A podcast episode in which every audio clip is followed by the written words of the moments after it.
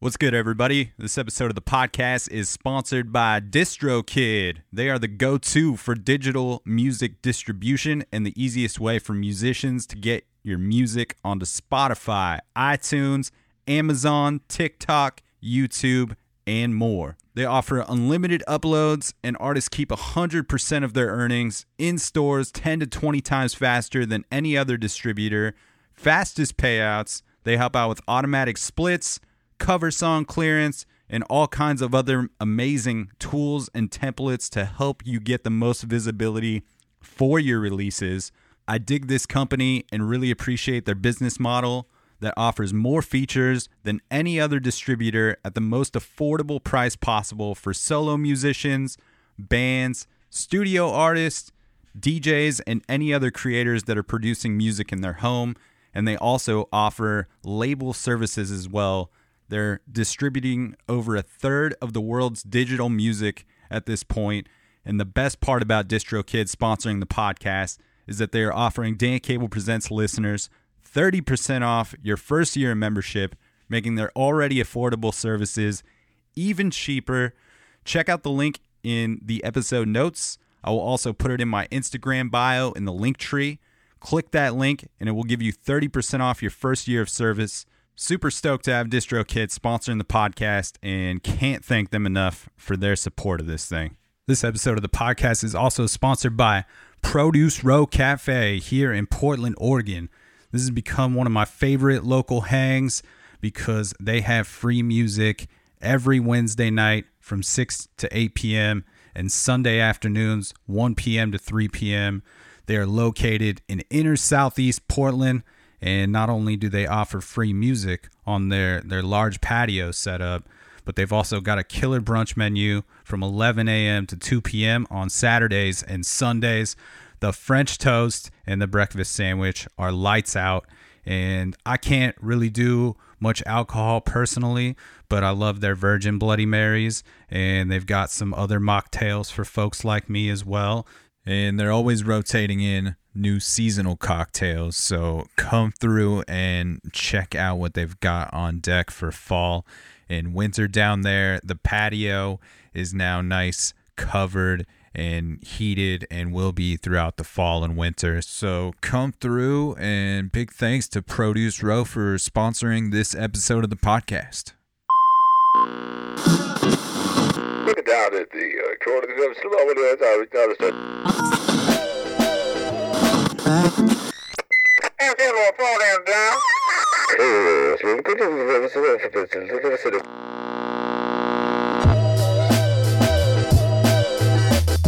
What is happening, everybody? Welcome back to another episode of the Dan Cable Presents podcast. Thank you for tuning in to the program once again. If this is your first time listening, thanks for checking out the show.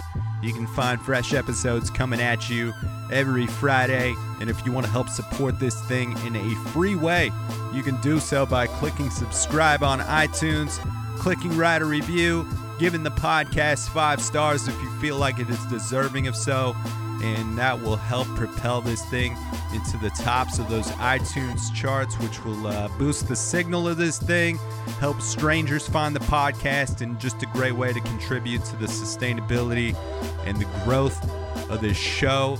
Cannot stress the importance of leaving those reviews. If leaving a review feels a little too daunting to you, then you can do something as simple as leaving a comment on an Instagram post that seems to fuck with the algorithms and uh, get more visibility on those things. If you're not listening on Apple, you can just hit like, follow, subscribe wherever you are listening from. The podcast is available on Spotify now, and I've also been releasing some monthly playlists there every first of the month, as well as some genre specific playlists. So, the Spotify profile link will be in the episode notes, along with the links for the Dan Cable Presents mugs and t shirts. Hope everybody is doing all right out there. I am feeling extra full and extra baked after uh, yesterday's Thanksgiving festivities. Had a really nice gathering with some friends here at the house, which was awesome. And uh, yeah, man, we had some some good people and some great food. I'm very fortunate that my my girlfriend is an incredible cook all the way around, so that's that's really dope. And I made some mashed potatoes. They were they were pretty good. I'll tell you what. I will tell you what. Did the whole hand mashing this year too. No blender. No blender. Someone said don't use a blender. I gave it a shot. An absolute game changer. I thought it was going to be a bunch of extra work. It's basically no extra work at all. If you have the correct masher or one of those, uh, you know, those baking deals. I don't even know what I'm talking. A baking deal, great. I'm sure everybody, I'm sure everybody knows what that is. But anyway, it was it was a nice day, and it was actually sunny here in Portland, Oregon, which was uh, very cool as well. And I also just got some new speakers and a new cartridge for my turntable. So was spinning lots of vinyl yesterday. Finally had a big gathering of people to get to see the uh, the record storage unit that my buddy Jeff built for me. So I have this uh, this kind of record store esque storage situation for about three or four hundred of my records so you can kind of cycle through them and whatnot and it's it's been very cool to have especially when people come over. It's a, a little more accessible to kind of flip through them instead of having to to get low and, and looking at things on their spines so um, just a uh, a real nice day. And even though I become a little more conflicted about what it is that we're actually celebrating with this Thanksgiving holiday. I think it's either way just a really good excuse to get together with friends and family and introduce people to new folks and whatnot and just have some some killer grub together. So I hope you all got to uh, be around some some good folks this this week and I hope that you have as many leftovers as I do because I purposely got way too much turkey to make so that I could eat so many goddamn turkey sandwiches this week. I'm so excited for this weekend. It's going to be a turkey sandwich and pie extravaganza. And uh, we're five minutes in to this intro, and we haven't even talked about who the guest is for this week. So, college level is on the podcast, episode 284. I got to chat with the band's guitar player, Alex Smith, when I was out at the Treefort Music Festival in Boise, Idaho, a couple months back at the end of September. And this is the final installment of conversations that I had at the 2021 Treefort. Stoked to get back there in March of 2022. Get your tickets now. They just announced the the first wave of the lineup, and it's filled with some of my favorites, including Durand Jones and the Indications, who I saw a few years back. Incredible band. Uh, really excited to see them. My cousin's band, High Pulp, will be out there, so I'm really excited to get to hang with them out there. And uh, yeah, Treefort, just a really cool festival out there in Boise. So look more into that if it if it sounds up your alley. It's it's definitely worth it's definitely worth checking out. But uh, these college level dudes were one of the bands I was most looking forward to seeing and uh, having the opportunity to chat with at Treefort and the show that they put on at the the Mardi Gras Ballroom there in Boise was really great. So it was it was cool to finally get to see them live after kind of geeking out on the records for the couple months leading up to Treefort, and uh, it was cool to get to chat with Alex, and I thought he was able to provide a lot of insight into the band dynamics and the songwriting and, and just kind of how they operate as a band.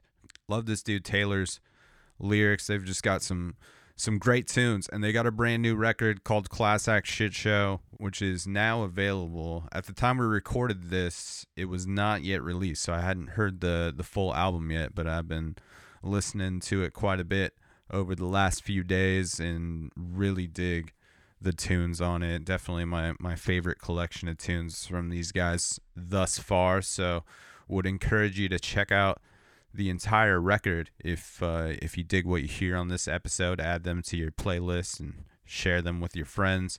We'll uh, feature some tunes from the record and some some other tunes from the college level catalog throughout the episode. If you are a Portland, Oregon local and you want to see some free live music, I would encourage you to hit up Produce Row on a Wednesday night from 6 p.m. to 8 p.m. or Sundays 1 p.m. to 3 p.m. That late brunch, that late brunch slot over there at Produce Row. Free music over there on the covered heated patio throughout the fall and the winter. They got great food down there and a good opportunity to bring some kids to see some music. It's definitely an all ages friendly situation down there. So that link will be in the episode notes. Singer songwriter Ronnie Carrier will be there December 1st. We got DJ set from C White on December 5th and making their monthly appearance, the J C Proof Crew. Jeff Chilton, former guest of the podcast, has become a, uh, a fan favorite down there at Produce Row. They always come with this three piece jazz outfit that is always so much fun. And they're going to be down there every second Monday of the month now, which is awesome. So, Produce Row link and all the other sponsor links will be in the episode notes so that you can keep up with those people.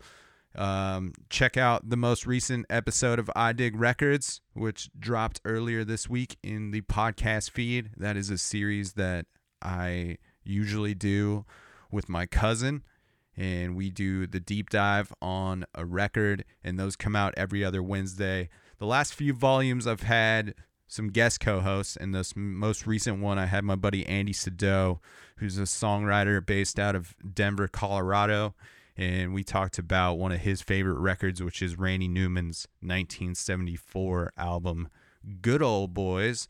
And that was a really interesting chat and brought up a lot of cool social commentary and, and just an interesting snapshot in time for, for 1974 and the satirical nature of what Randy Newman brings to the table. So, check those out every other Wednesday in the Dan Cable Presents feed. And like I said, appreciate the fuck out of all of you for continuing to uh, tune into this thing for you longtime listeners.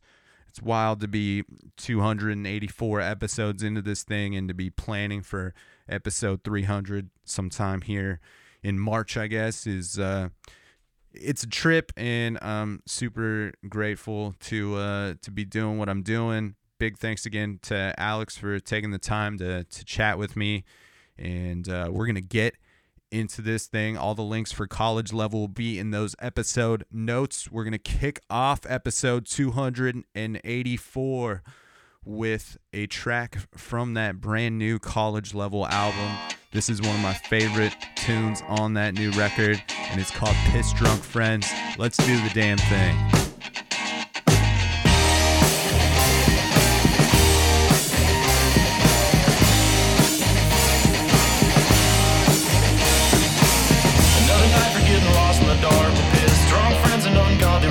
About something along the lines of intoxicated crimes.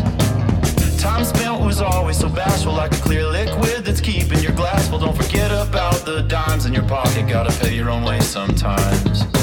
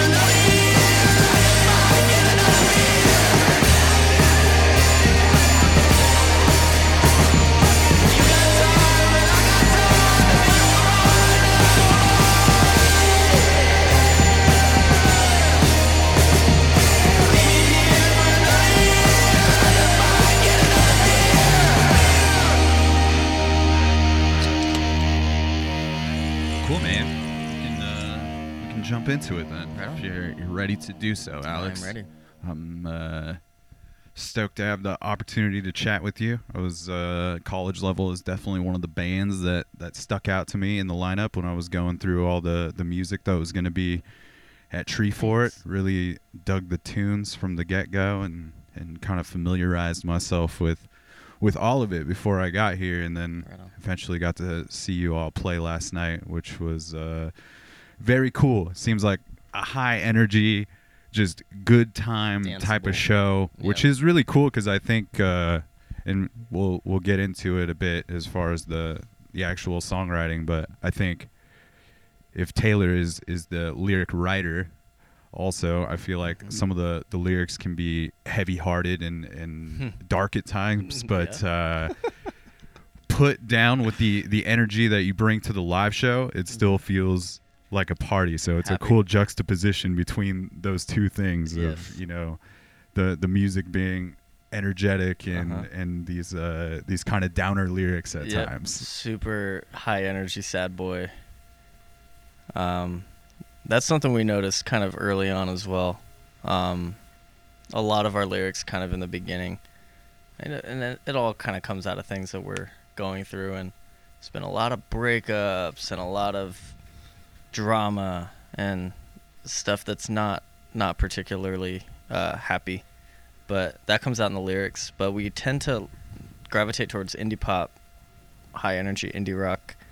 Um, so it is kind of an interesting contrast between like happy sounding uh, music as far as the instrumentals go, Yeah. and then the lyrics tend to be a bummer sometimes. Yeah, we're totally up my alley. Like these are the Yeah. these are the bands that I, that I love. yeah, yeah, definitely. And for you personally, have you always been pretty comfortable playing music on stage? Because it looks like during that live show, you are a big catalyst for this uh, this Yeah. high energy, and you, Yeah. you look like you are the the one kind of uh, infecting the crowd with this sort of Well, this, nice. this feel good, I let's party that. energy. Yeah, definitely. I mean, that's kind of what it is. Big party. Uh, I am familiar playing music in front of people. I don't really get nervous anymore, which is nice. Um, so I grew up playing classical guitar in middle school, high school. So I was playing like Bach in a tuxedo on stage in front of hundreds of people in high school. So it's not really something that I'm uncomfortable with anymore. But this is definitely a different vibe um, as far as crowd engagement. You don't really do that in that setting. Right. But, yeah, it's a little bit different, but definitely big party vibes and it's yeah, it's something I'm comfortable with. It's kind of like you get to just let loose a little bit and and be a different person for a few. So, Yeah. I also just kind of got the got the feeling that, you know, with the heavy-heartedness of the lyrics and maybe some of the the material there, it, it felt like you guys don't take yourselves too seriously, no. you know, No. which is also nice to see. Not at all. Like in a in a the best of ways. Yeah, you know? it's a fine line between being professional and taking it seriously and like, you know, giving ourselves every opportunity possible. But when it's on stage, like, from what we've noticed through trial and error of playing a bunch of shows, that, you know, we're we're weird people generally. Like you watch the Good for You, Doug, Yeah. that's that's pretty clear. That's who we are as people, and like, it we're better at doing that on stage than we are at trying to like put on some stage persona and act like different people. Like we're just goofy all the time and it comes across better if we just do that on stage. It's more authentic. We're better at being who we actually are yeah. than anything else. So it's been a it's been a good amount of time of figuring out like what our stage presence is and who we want to be on stage and it's kind of always just come back to who we are as people. We're the same way Yeah. when we hang out as a group. Cuz it looks like it looks like fun. It doesn't come across as you guys don't give a shit that Right. you're playing this show, Right. you know. Yeah, it's definitely fun. I mean, a few drinks, and we, we kind of like let our cares down a little bit. You know, if we mess some stuff up, I mean, that's part of live music too. You mess some notes up, and you know, that kind of stuff slides Yeah. in a live setting. You, you can get away with more. and, then, and there's some you know there's some rock and roll moments to to the show like last Mhm. night when the last song when you come in down to the crowd and whatnot. That was one of my my favorite moments of the festival thus far, just because Thank there was you. such a cool circle of people Yeah. around you, and it was just very very rad to watch. Thanks. It's a good venue for that. It's not. What I really like is it's like the stage isn't too high, and it's kind of weird. Like I don't know if if people really consider a whole lot of that, but like, so we play a lot of house shows where we're like on the ground level with people, and I prefer that because it's it doesn't detach us from the crowd too much because we rely so much on the crowd, so much. Like we've played shows in parks where people are a football field away from us, and sitting there, and it's so hard to like get energy going and Yeah, and there's no way it. to connect. there's no way to like engage with anybody. You can't see anybody face to face and like house shows are the opposite where people are right on top of you packed in and the energy in that room is so much different. And that's kind of where we where we land. That's when we play better. And mardi gras was really good for that. You know the stage was lower so we're more on a personal basis with people we can jump off the stage if we need to and There's no barrier. People are No. right there on top of the stage with you. exactly how I like it. And uh, I actually, in my head, I, so I've never like crowd surfed during a show, and I was like, Treefort, it's gonna be the first time I do it. And then y- you need enough people to do it, and I'm like, That's where the higher stage is beneficial. is useful. Also. is useful. It would have taken a big jump, but I was ready to do it. But it does depend on how many people are there, and it didn't feel like it was going to work that time. So the Yeah. next best thing is coming into the crowd and jumping around a little bit. But yeah, no, it was a great time. Talk to me about how college level formed. I know you all are based here in Boise. You Um, personally are from I'm from Vegas. Las, I'm from Las Vegas. Um, so way back when, uh, my sister was dating Taylor years and years ago, and that's how I met Taylor. And then I moved out here four years ago from Las Vegas, doing a bunch of dumb stuff I didn't care about. I was going to college and screw that. Did you move out here to go to college? No, I moved. Okay. I dropped out and then moved out Okay. here. I dropped out, quit my job, sold all my stuff in like a two week span, and moved out here and what got was, some jobs. What was your gravitation towards Boise? Uh, mostly my sister and Taylor having Okay. some people here. One of my high school best friends, Keegan, was here. Um, I had some people, and it was like a nice fresh start. But uh, I moved out November 2017, and Taylor and I started jamming in 2018. And I didn't really have any intention of starting a band. I came out here to do photography, and Taylor and I just kind of were hanging out at a Christmas party, getting drunk one night, and took some guitars out and jammed. He had a thing going with a buddy of his where he was playing some music at like coffee shops and stuff, a drummer of his. And uh, he basically was bringing me songs he had already written for a long time, and I was just adding lead onto it and just trying to supplement it. And then it pretty quickly turned into writing our own stuff.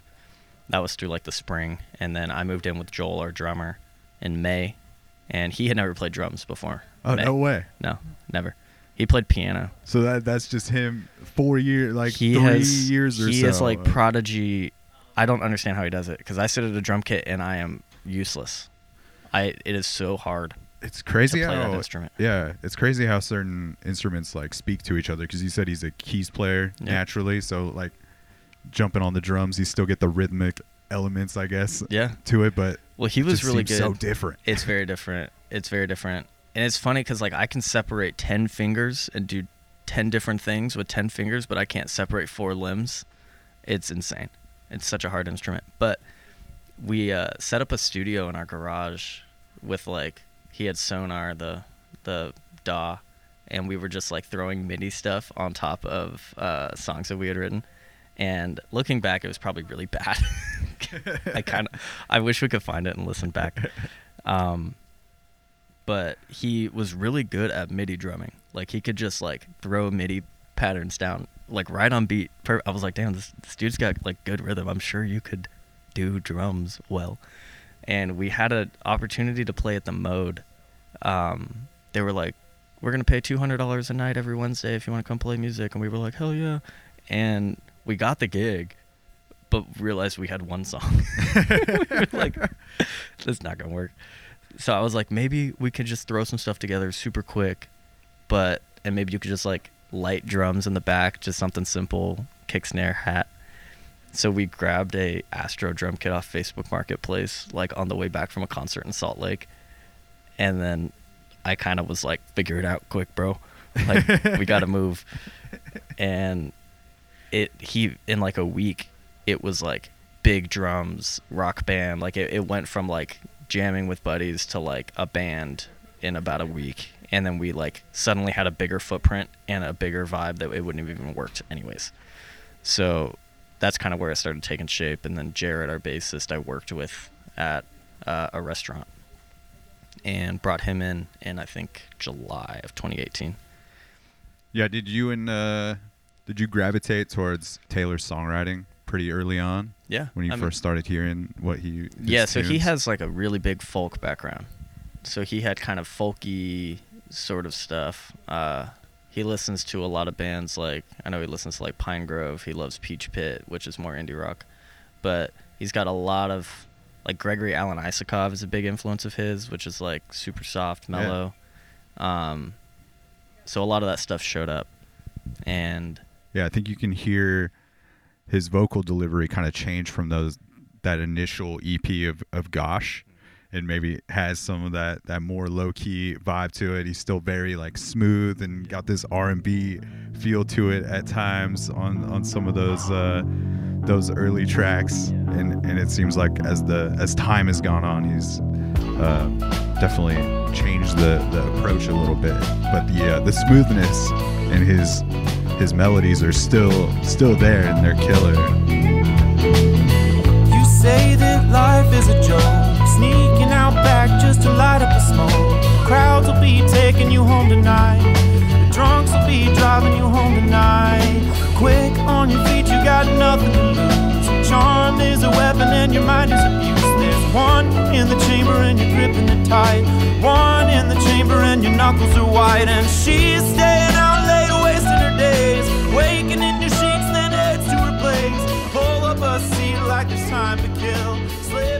he is ridiculously talented. I don't think he gives himself enough credit for how talented he is.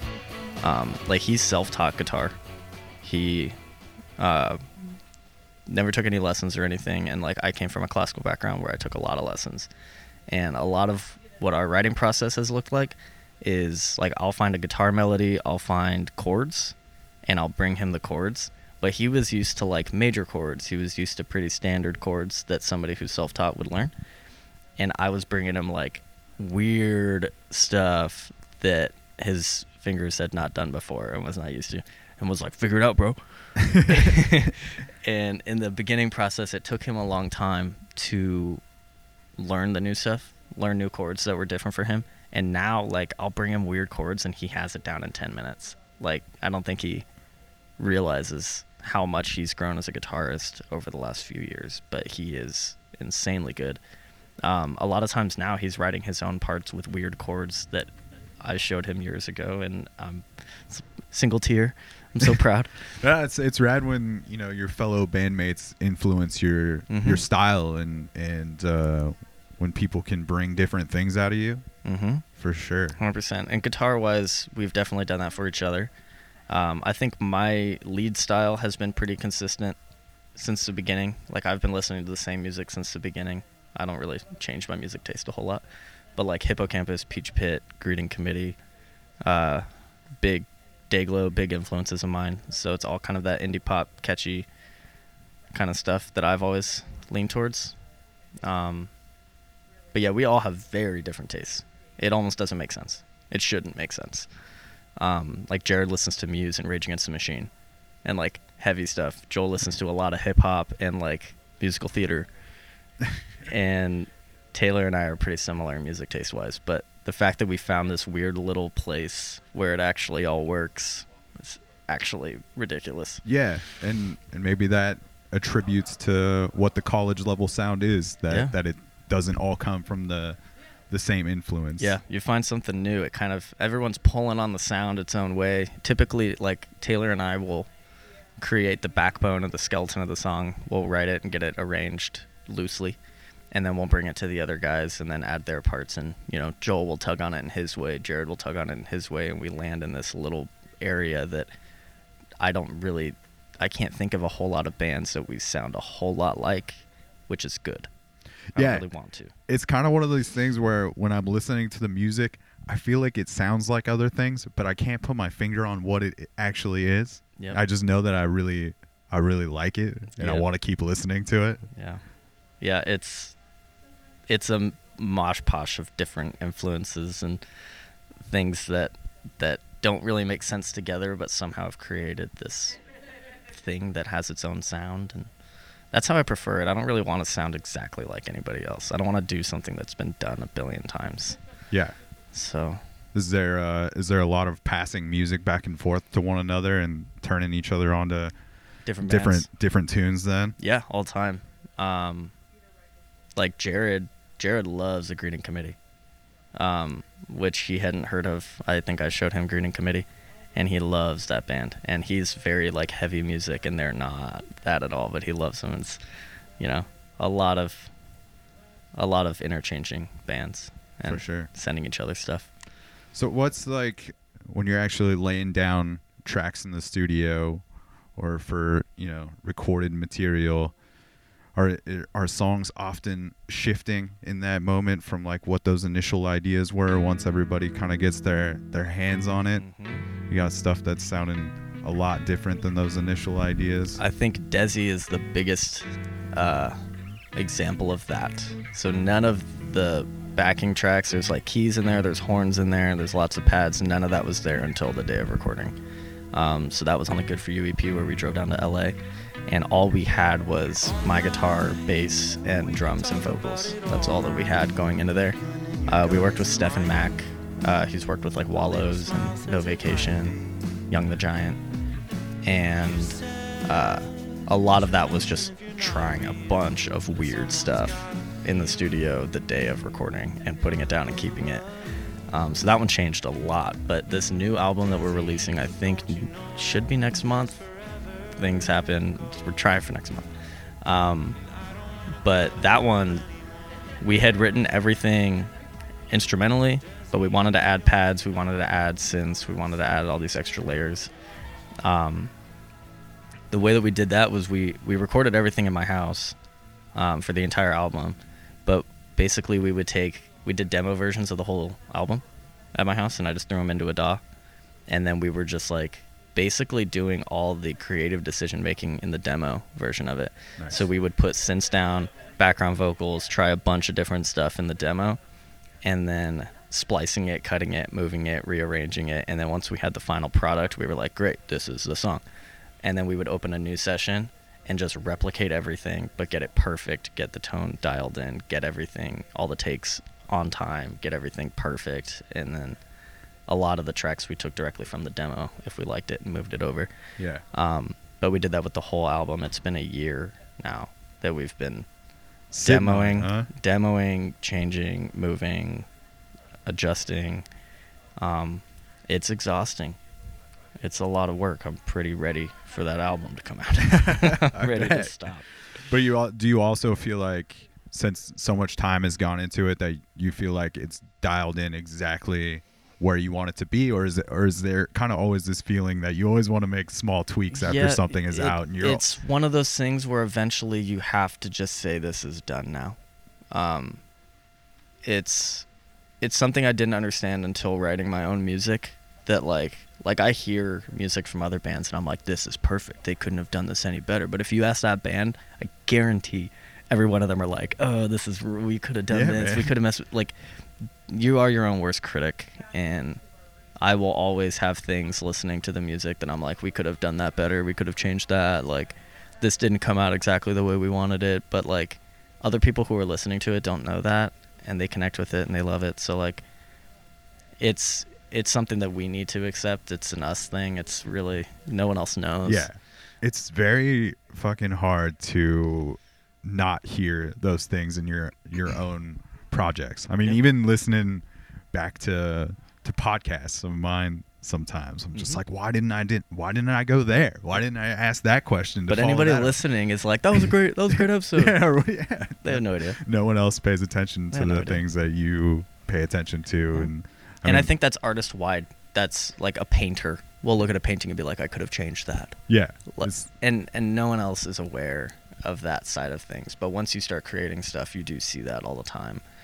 Um, but yeah, it's it's an ever evolving process. It's going to be different each time, and you know the best we can do is keep trying to hone in our style and find something that sounds like us and find stuff we love and excited about. Yeah, and it and it does sound like it's evolving with each release. You know, from the from the Gosh EP to the the Good for You set of set of tunes to the new stuff that's coming out now and the, the 100%. tunes that you've been sitting on. It feels like each one is this next step, but the the songwriting was clearly there from the beginning of it. You Thanks. know, I, I see what you you all were excited about from Yep. from the beginning with the with the tunes. Yeah, I think one of the things I've learned the most through this process is like working quickly and not not messing with it for too long. Actually, I think is is a good move because gosh, we didn't really mess with it super long. Good for You EP We had the songs for a little while, but once they went in the studio, it was like crank it out, get it done, call it finished. And you, this time we, I think we've had too much time, almost, to mess with it and overthink and it's kind of i think in the future a better move to just like eventually you got to call it finished and finishing songs is so much harder than it sounds and calling it like this is done now Yeah, that's you- hard You almost need like a deadline for it to just Exactly, be like, that's a no, we great can't- idea." We can't do this anymore, and these are the time great idea. constraints that we have. i've seen a lot of videos on youtube which i really like uh, where people are like all right i'm putting an hour on the clock and i'm writing a song in an oh, hour th- those videos are really and, great. And it doesn't give you like you can sit there and EQ a kick for three days if you want to, but it's probably not even going to be as good as it was in the beginning. Like at some point you're just you're fucking it up, Yeah, and it's not good anymore. So like.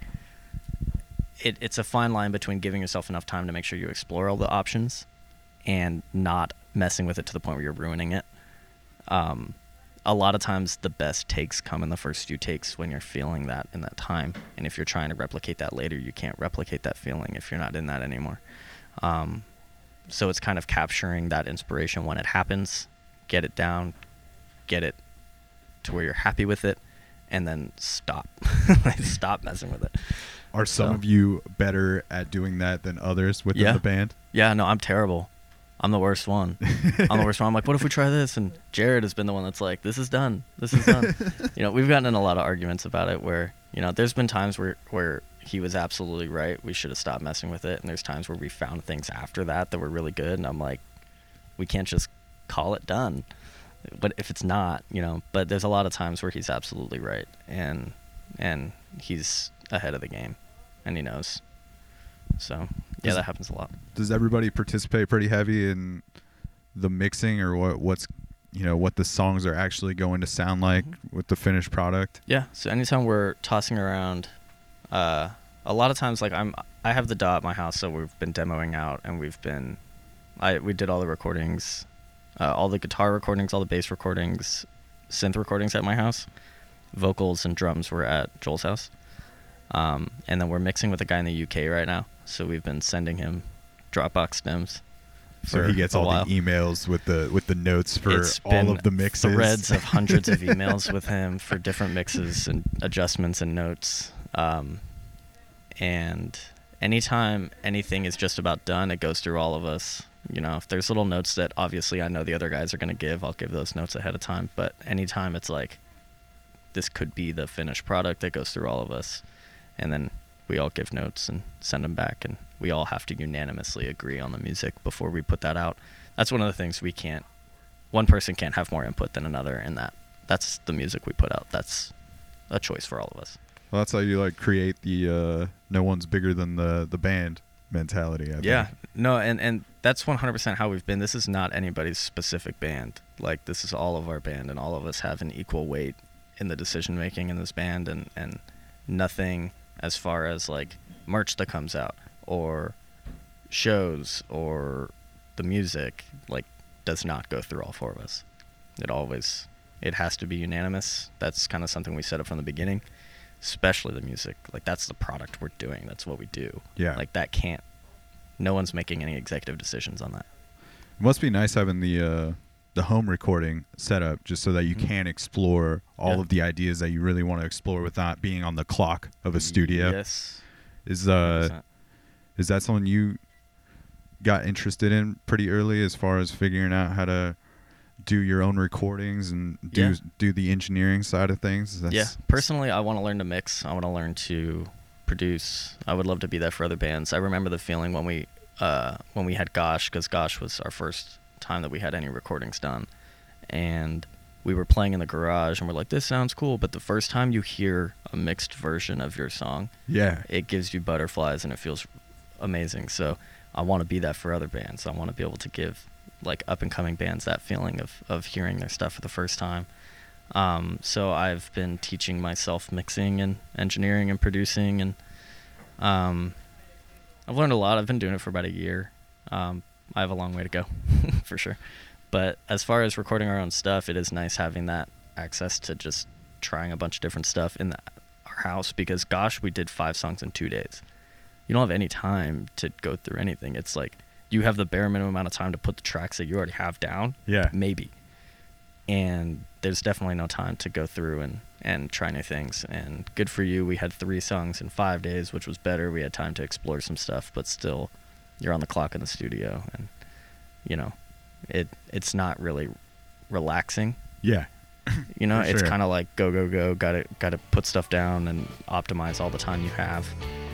Um, You kind of hear that energy. I feel like even like throughout the different recordings with Gosh with a song like Headspace, and you kind of feel like the looseness to it, and that you know you you were uh, just getting it done, and, It but it but it has that. Uh, I don't know. It feels like the feel is there, and the the energy is captured in the recordings, and that's the most important part. And then as we now we now we're hearing the the production like really evolving. And you talking about like throwing pads on things and synths. And, it makes such a big difference. It like really fills stuff out. I I really wish. I mean, we didn't even know what a pad was going into Gosh. Like that was not a thing that we knew existed. You could only look me over. You were young and on my shoulder I was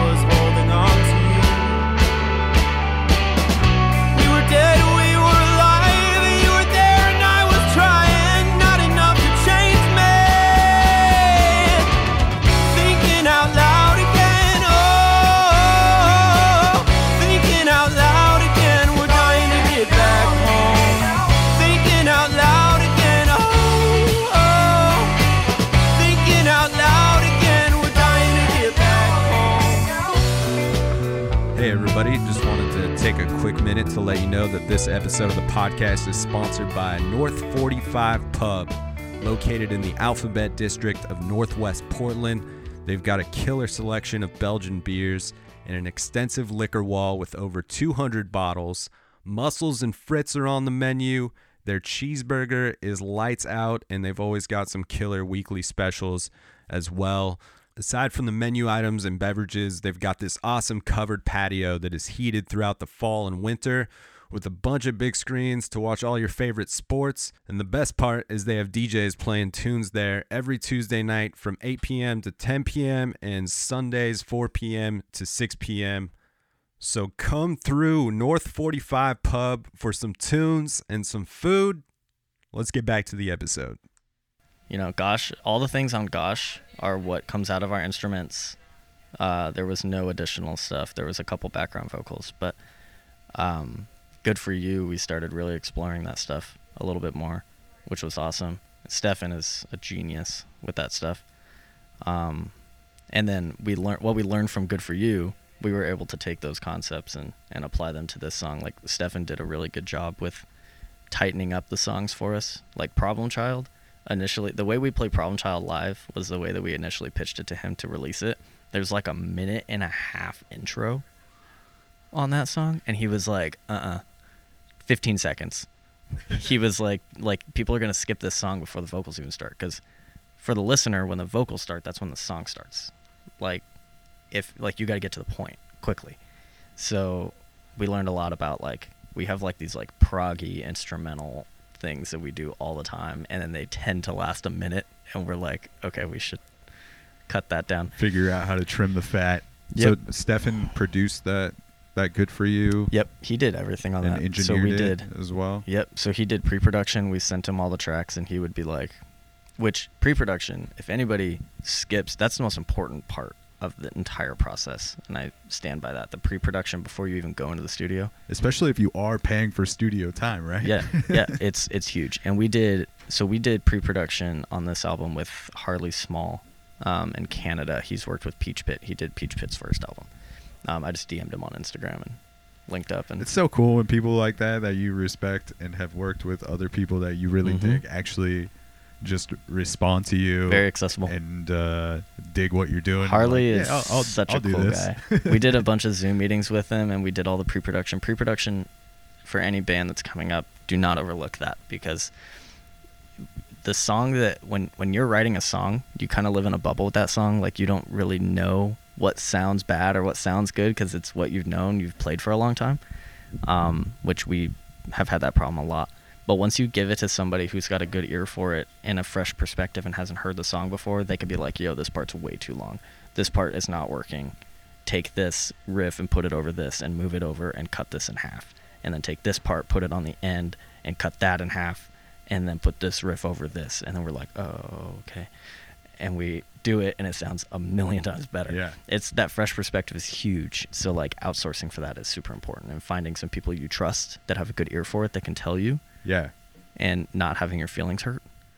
That's the big thing, right? Is like getting over the the ego part is when you have that outside producer and actually listening to Mm-hmm. what they're saying because they they have different ears. They're not they're not wrapped up in the project and It's like you go ear blind to music so fast. We've I mean we have a song on this new album called Like a Dream that I think we wrote in the beginning of 2018. It has been years. And we cannot hear that song the way that you would hear that song. It it sounds different to us, like it almost just sounds like noise now. It doesn't sound like a song anymore. So it's super important to give that to somebody else and trust their perspective on it and make those changes and let it it's hard you you hold on to it and you have this like like nostalgic factor of the way that the song was when you first wrote it and letting go of that and allowing it to move and change and become something different is difficult but important. Um, but yeah the whole pre-production phase we did that stefan did that with the good for you ep he was like problem child cut that intro down by 90% please. Thanks. And cut it down move things around and it just it ends up so much more tight and then you have a product that's ready to go in the studio where you don't have to make those changes in the studio and cut into that time you can explore pads you can explore synths you can explore background vocals you're not taking time doing stuff that should have been done ahead of time right. anyways Yeah.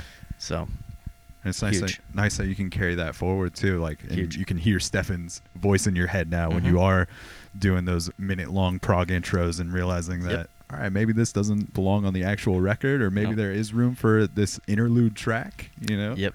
Yeah, we do a lot of it. The attention span's bigger live, so we take a lot of the original way we played things. We'll play it live like that. Um, but as far as the record, like there is a difference between a record version and a live version. Yeah. And there's things that we'll be like, okay, this is cool for live. Let's take it out of the record and tighten it up a little bit more.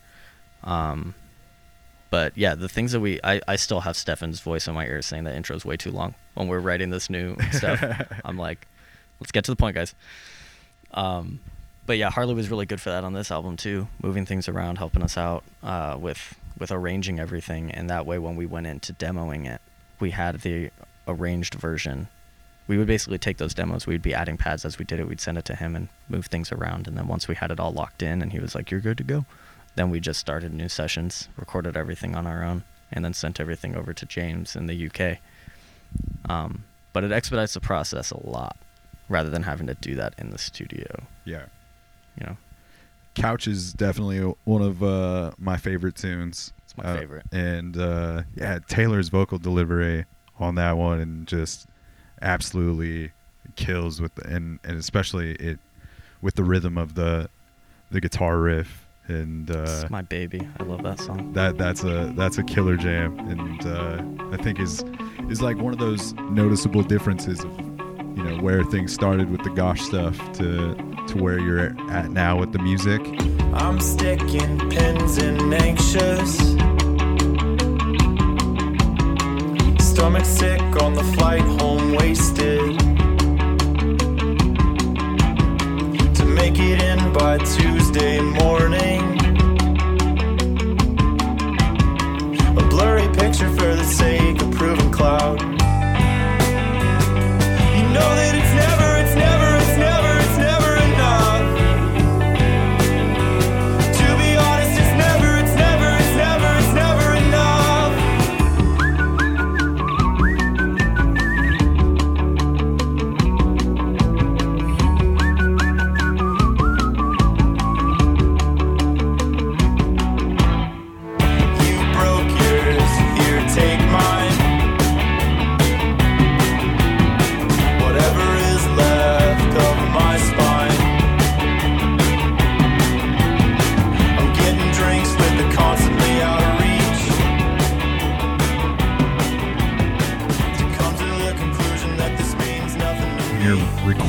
Records, Know that it's putting the, the tunes down in the studio, are you guys already thinking about how this will translate live? Or is it like, let's just record the best possible song we can and then we'll figure it out however it will be played live? I think it's the opposite way.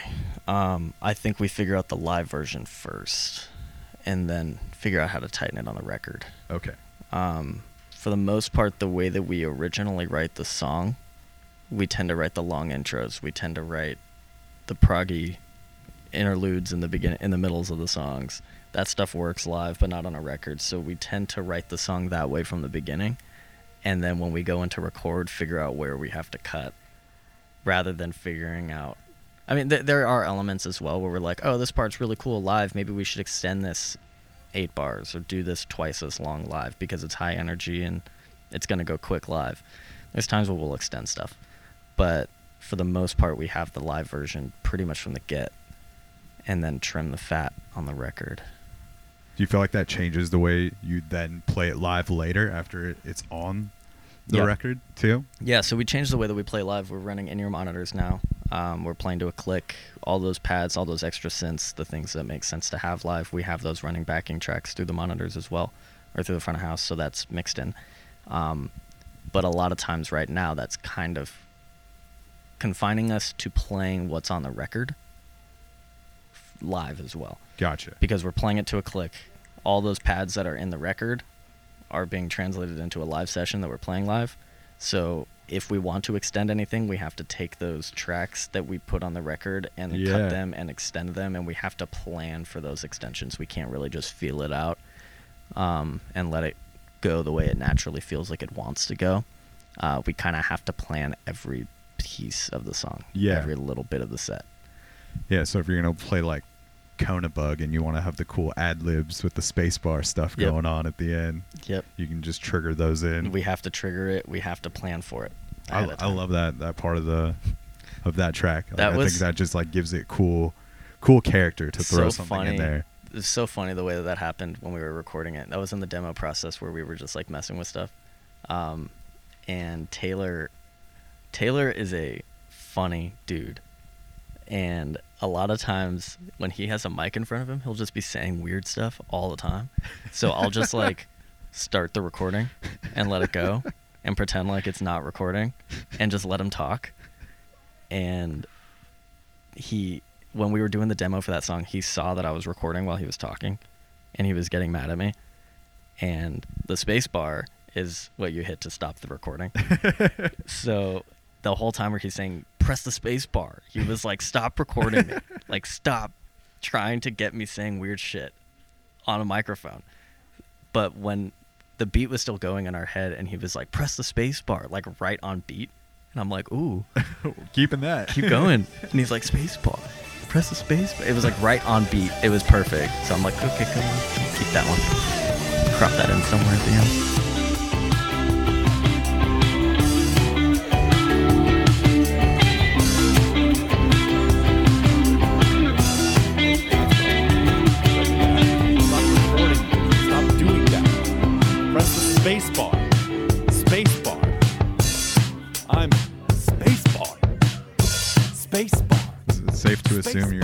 Dudes that are just like constantly giving each other shit and razzing Oh, each other. And Mhm. That's a big part of Yeah. the, the dynamic between you all. Yeah, it's uh mean sometimes. we gotta be nice to each other. but yeah, we're giving each other a lot of shit all the time. but we know. as far as the the lyrics, is that is that strictly Taylor, or is it like shared when he gets close to finishing something? Will he ever like ask you or someone else in the band to to help finish off a line, or just their input on? He'll run something? by us. Um, it's it's started to change more to something Taylor's doing pretty much exclusively. Uh, gosh, uh, Headspace, I wrote most of the lyrics. Um, Telephone Wire was Taylor. Valley Quality was Taylor. Coming Back to Me was a combination of both of us. Small Talk, I wrote the whole first verse, and then Taylor wrote the whole second verse about completely different things. That's it's And cool it that those things somehow somehow, work together too, Yeah. and like that's I don't know. That's the rad thing about lyrics is it it doesn't have to. uh Each piece doesn't have to make sense. You, I, I feel like I always thought it did No, early on, and it No. like needed to tell this through line story, and, No. it's just like I don't know, man. Life, life and thoughts don't really happen like that. So No, it's not linear. It's all over the place. Yeah. Um, it's we we've had a lot of conversations about like how seriously do we want to take the lyrics? Like, there's some songs where we don't want to care. We're just gonna sing weird stuff, and then there's some songs where we care a lot. Um, it's been a lot of actually reevaluating. Like, do we want to be goofier? Which I want to be goofier. That's kind of what my mo is. uh, I want to be weird, but it's been a lot of changing of like do we want to take this very seriously and be really thoughtful and be really conscious of what the lyrics are or do we want to just let them be what they are and not read too far into it? A lot of times they're pretty open for interpretation which is nice. Like small talk i wrote the whole first verse about a prostitute and then he wrote the whole second verse about anxiety. They don't make any sense together. I guess they work. I don't know. Um, but we did not we didn't talk about that. We just i wrote the first verse and then he wrote the second one. We didn't exchange what our thought processes were on it. We just wrote them and mashed them together. Um, as far as the new stuff goes taylor's been writing a massive majority of those. Um, but a lot of times he will give me the lyrics later and i'll be like i don't like that. I don't like that. I don't like that. Change these. Everything else is sick. And then he'll change those. Um, but for the most part, since the beginning, Taylor and I have kind of been the lyrics. Mostly Taylor, but I help with some of them. Desi I wrote entirely. Um, but yeah, pretty much everything else was mostly Taylor, but both of us. How do you feel like your uh, your classical training kind of informs what you're doing now? Uh, a lot, a lot, because I don't have uh, the attention span to play things that are very simple. Really, like I, I just naturally play like more intricate stuff, which limits me in being able to contribute background vocals wise, because my brain can't do both of these things at the same time. It's like my hands are doing one melody, my brain is not gonna do the other one. Um, so that I could be better about. I could be better about writing something that fits in well but still allows me to contribute in other ways. Um, but yeah, I tend to just write more complicated stuff because that's what I grew up playing and that's what I know better. You know, chords don't really uh, keep me occupied. Kind of bores me after a little while. And I try to find something that's a little more interesting that I can fill into it. But it is a fine line between like, does this song need that? Does this song need a complicated lead riff or should I just shut up? You know, sometimes sometimes I need to not play. Sometimes the answer is do nothing at all. Leave space. Yes. Sometimes the answer is uh, put my tuner on and not play anything. And I need to be better about that as For well. sure. But everything has its role. Everything fits in in a specific way. Um, there's sometimes that the drums need to be very simple, and Joel will probably be bored. There's times where the bass needs to be more simple, and Jared will probably be bored, and that applies to me as well. Yeah. So And there's sometimes Jared is just going all in and shredding on yeah, the bass. like a dream. Look out for that one. Jared goes ham Do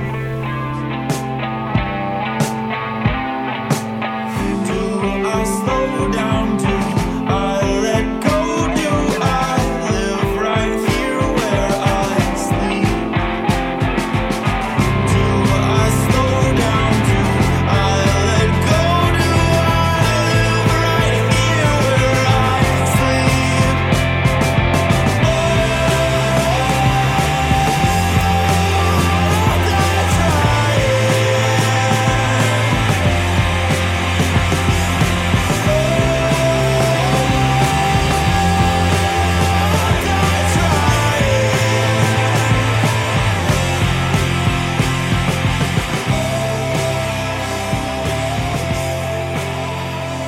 Stoked to hear the the rest of the songs, man. I'm really pumped that I got to see you all play live shows. It was really great, and I just I just dig all of the, the college level music and pumped that I got the opportunity to chat it up with you and find out more about the the band and uh, I'll definitely put all the links in the episode notes so people can keep up with you and, and look out for this new record and check out all the stuff that's already available on all the the streaming services. I want to play it out with the newest single that's available, which is Easy.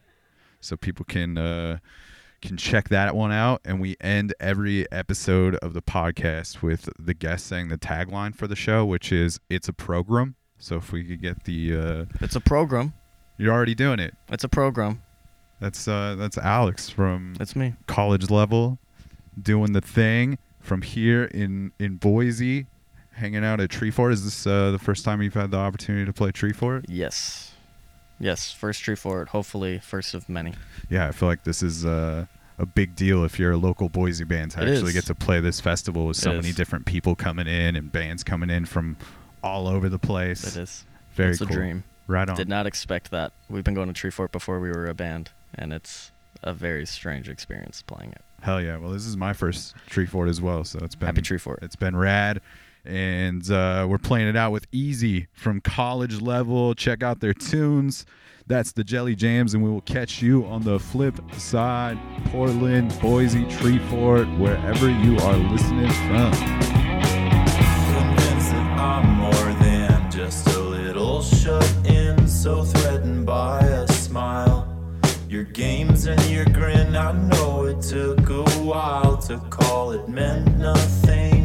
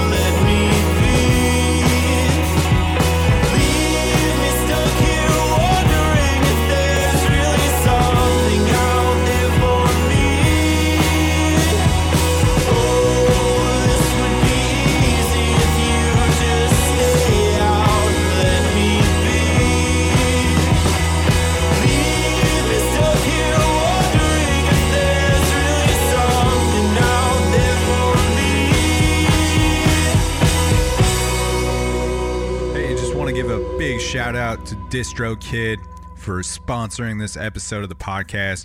Can't say thank you enough to DistroKid for their support of this thing. And make sure you go into the episode notes and find that DistroKid link to receive 30% off your first year of membership with DistroKid, making their already affordable prices, even cheaper for you. So make sure you take advantage of that. And the link is also in uh, the link in my Instagram bio on the Linktree. So you can find it there as well.